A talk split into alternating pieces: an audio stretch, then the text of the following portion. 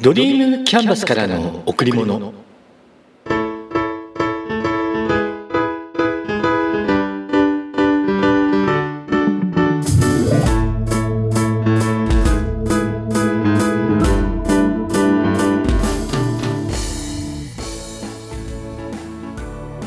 皆さんこんにちは。ドリームキャンバスの竹内義之です。だいぶ暖かくなってきました。桜も今が見頃。1週間もすれば散って季節も変わっていきます。インフルエンザの後は花粉症。花見の席でマスクをしている人たちの数も年々増えています。皆さんはどうですか？花粉症大丈夫ですか？今回のテーマは自分のアートを大切にしていますか？です。アートって芸術ですよね。作品です。皆さんはどんな仕事をしていて何を作っていますか？目に見えるものを作っている人もいれば目に見えないものを作っている人もいます。私は今はいろいろなことをしていますが人生の中で一番長くの時間を費やしてきたのはシステム開発です。コンピューターの21歳の時にコンピューターに触れそれから数十年いろいろなシステムに関わってきました。ですから私にとってのアートはもちろん今までに開発してきたシステムプログラムになります。どんな小さなプログラムでもどんな大きなプログラムでも私が作ってきたプログラムは全て私のアートです。かけがえのない作品です。アートにミスがあると私は落ち込みます。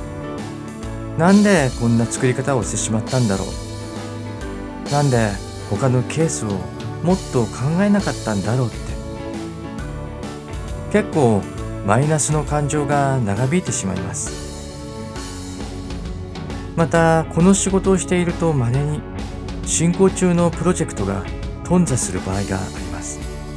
あ頓挫するのはどんな仕事でも同じですよね。様々な理由。お客さん側の問題の時もあれば自分側の問題の時もあります。そんな時は辛いです。そこまで作るのにどれだけの時間を使ってきたか。時間だけではないです。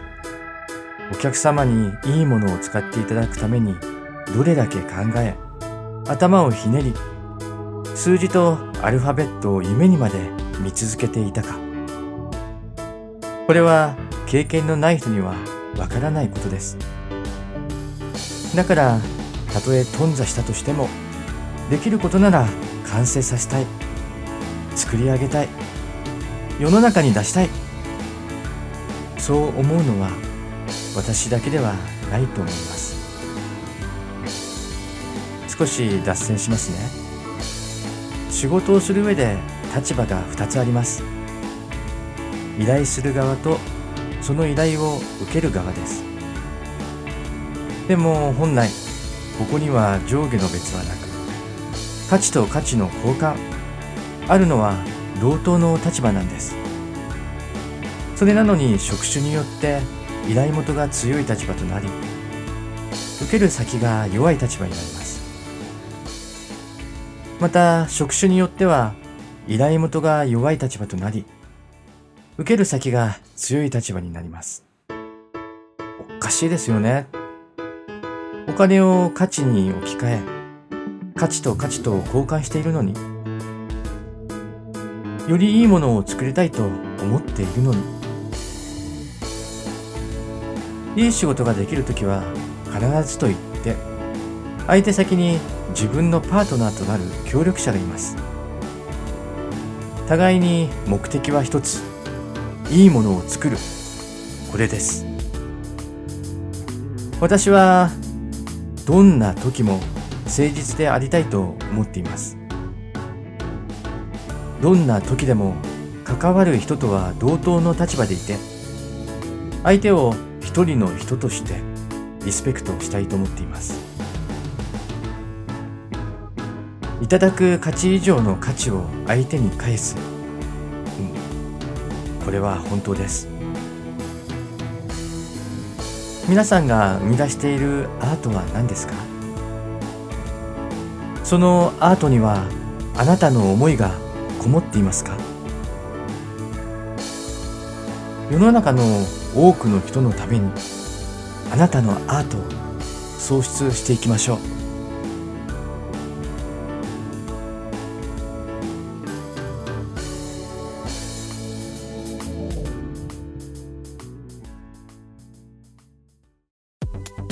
何度かこの放送でもお話しさせていただきましたが昨年の夏マインドフルネスを学びました。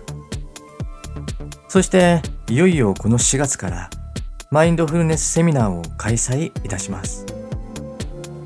それに先立って先日、瞑想誘導用の音声ファイルを制作しました。企画する上でどんなバリエーションで作ろうかと考えました。私はもともと声が低いんです。ですから、プレゼンするときやスピーチなど声を少し高くしてお話ししています。でも、瞑想誘導用の音声とした場合、大きい声や力の入った声だとリラックスできないですよね。それなので力を抜いて誘導させていただきました。声が低く滑舌もあまり良くないのですが、なんとか6本録音しました。少しだけ紹介させてください。1本目は呼吸法。片方の鼻から7秒息を吸って1秒止め、反対側の鼻から10秒息を吐きます。この繰り返しの動作を説明しました。呼吸法は瞑想への導入に効果的です。呼吸を長く深くすることで脳内でセロトニンが排出されうつを防いだりイライラを抑えたりすることができるようになります。2本目は3分間集中瞑想。3本目はマインドフルネス瞑想です。瞑想はマインドフルネスの中で最も効果を表します。目を閉じてリラックスすることでイライラを起こしている脳の中の扁桃体。扁桃体はイライラや不安恐怖などマイナスの情動を司る部位なんですが海馬など記憶を司る場所への影響も大きいんです。でこの扁桃体の活動が低下します。瞑想することによって前頭連合野に活動が移ることで雑念を少なくし発想やひらめきを得たり創造性を発揮する力を生み出します。この瞑想についての誘導をさせていただきました。4本目はボディスキャン。そして5本目は自立訓練法です。この2つはいずれも自分の体の状態を知ることが目的で自分の体と対話することによって心と体のつながりを回復させます。普段気づかない体からのメッセージを受け取ることができ、心や体の不調に早めに気づくことができるようになります。自分の体の状態ってあまり気にしていないですよね。だからこそ、この2つのトレーニングで体との対話を意識的に行っていただきたいと思います。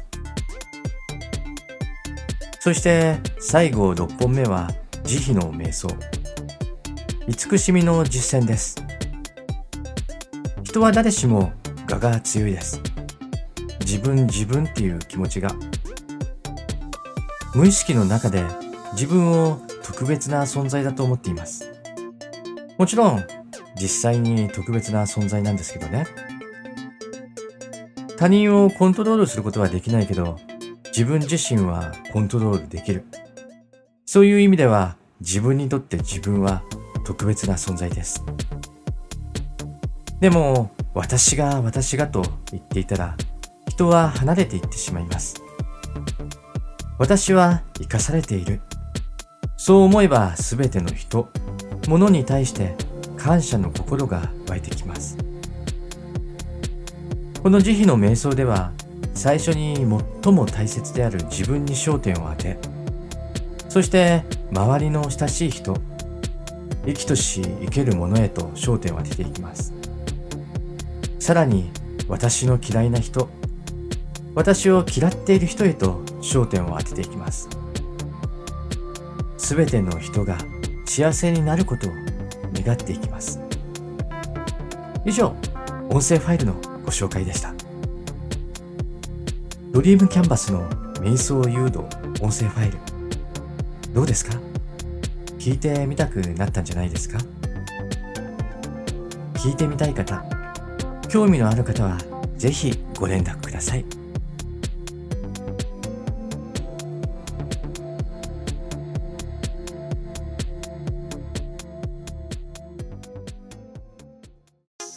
病気について考えてみます。昔はあまり気にしなかったんですけど、病気には体の病気と心の病気とがあります。体の病気の場合、その病名は臓器や部位、その発症の原因によって分類されることが多いそうです。それに対して心の病気は脳の仕組みから来るもので、その原因がはっきりとしていない。心イコール脳、その通りだと思います。また、心の病気が起因して体の病気を引き起こす。そんなことも多いかと思います代表的な心の病気をいくつか挙げてみたいと思いますまずはうつ病最近は非常に多いです仕事のトラブルや人間関係など外的な要因で発症する場合もあれば性格や何らかの病気など内的な要因で発症する場合もあります。精神的ストレスや身体的なストレスが重なって脳に機能障害を起きている状態がうつ病。うつ病となると仕事を休む休職するという場合が多いですけど仕事を続ける方がいい場合もあります。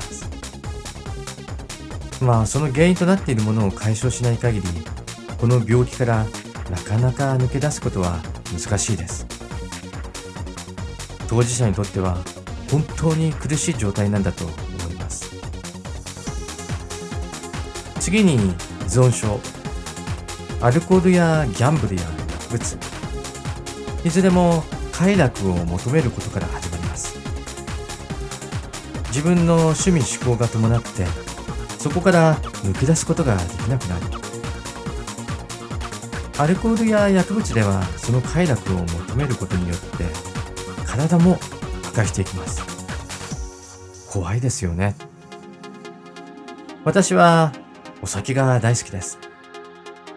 時々仕事などから来るストレスを言い訳に飲みすぎる時もあります。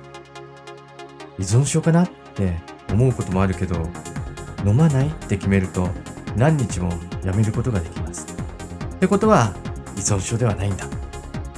そう勝手に思ってお酒を楽しんでいます。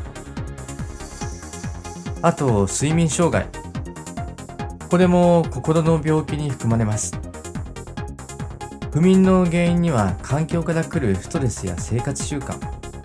精神的身体的な病気から来るものや薬によって引き起こされるものなどもあります。私も以前知り合いに寝ている時に呼吸してない時があるよって言われて検査しました。睡眠時無呼吸症候群。2分以上呼吸をしていない時もあるようです。そんな状態ですから眠りが浅い。もともと私は睡眠時間が人よりも少ないんですがそれに加えて眠りが浅い。最悪です。早く改善しないとっていつも思っています。認知症加齢に伴って発症する場合が多く記憶や思考に大きな影響を与えます。極端に言えば何に対してもやることに面倒を感じるようになって妄想が多くなっていったりします。進み始めると一気に進んでしまう。そんな非常に怖い病気です。心の病気怖いですよね。どのように予防したらいいんでしょうか。生活習慣を整える。食事。バランスの取れた食事をとる。運動。ヨガやストレッチ。ウォーキングなどをして適度に体を動かす。睡眠。疲れが取れるような質の高い睡眠をとる。あとは柔軟な思考と相談できる相手を作る。これだと思います。いずれにしてもセルフケア。自分自身で健康健全な状態を保ちましょう。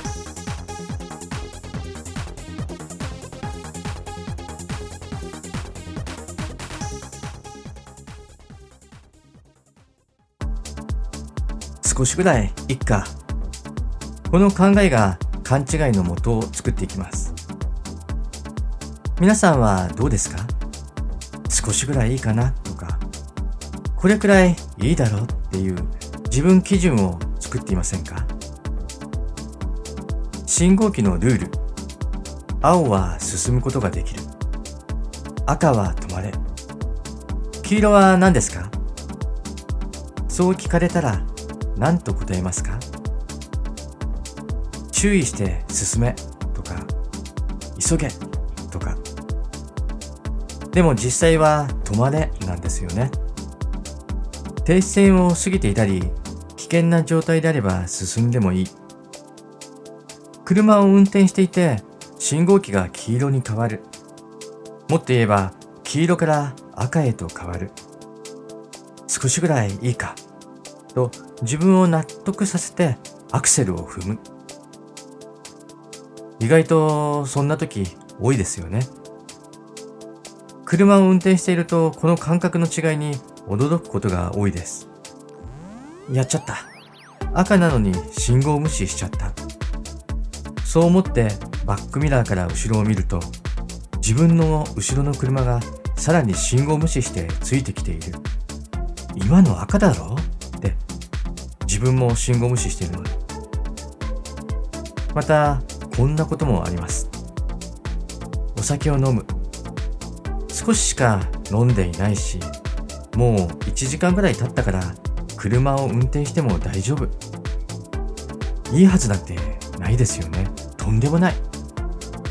でもこういったまあいっかな状態がエスカレートしていくと次々と自分基準を広げてしまいます。いろんな意味で人って弱いです。誘われたら少しぐらい危険な場所にものこのことついていく人もいます。特に自分一人ではない時、誰かが一緒にいると安心感があって、さらに基準が広がっていきます。自分の基準と相手の基準、少しくらいいいか。ただ、それだけのことが大ごとになってしまうこともあります。だから、基準は広げるのではなくて高めるのがいいです。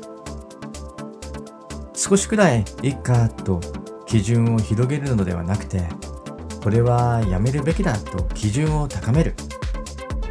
ちょっと硬いかもしれないけど、その積み上げが人格を作っていくような気がします。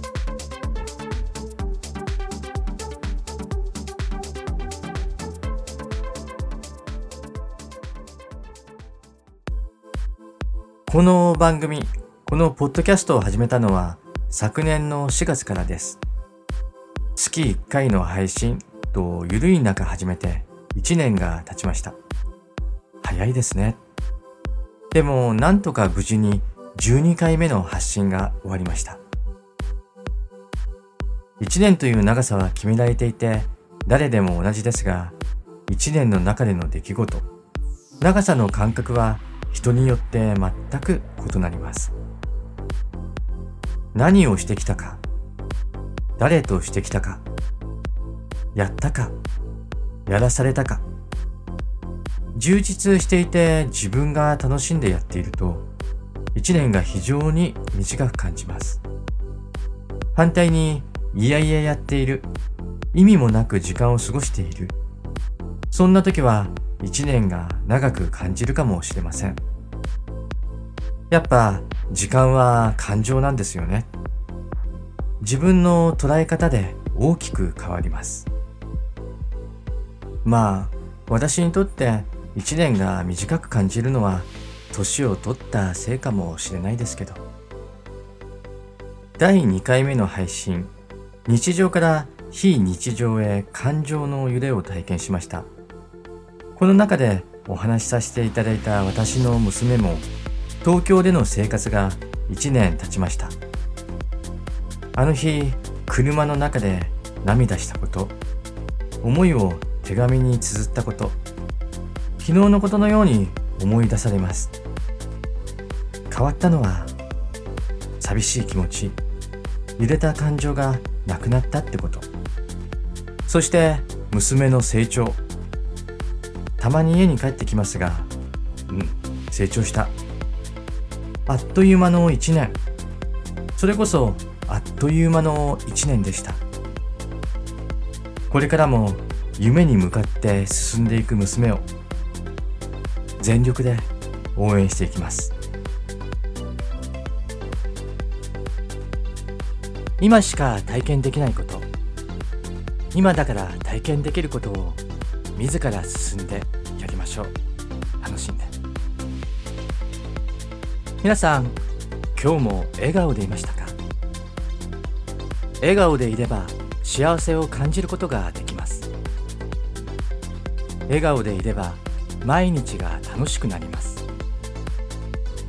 笑顔でいれば幸せが人に伝わります。笑顔でいれば人と人とがつながっていきます。ドリームキャンバスからの贈り物。今日は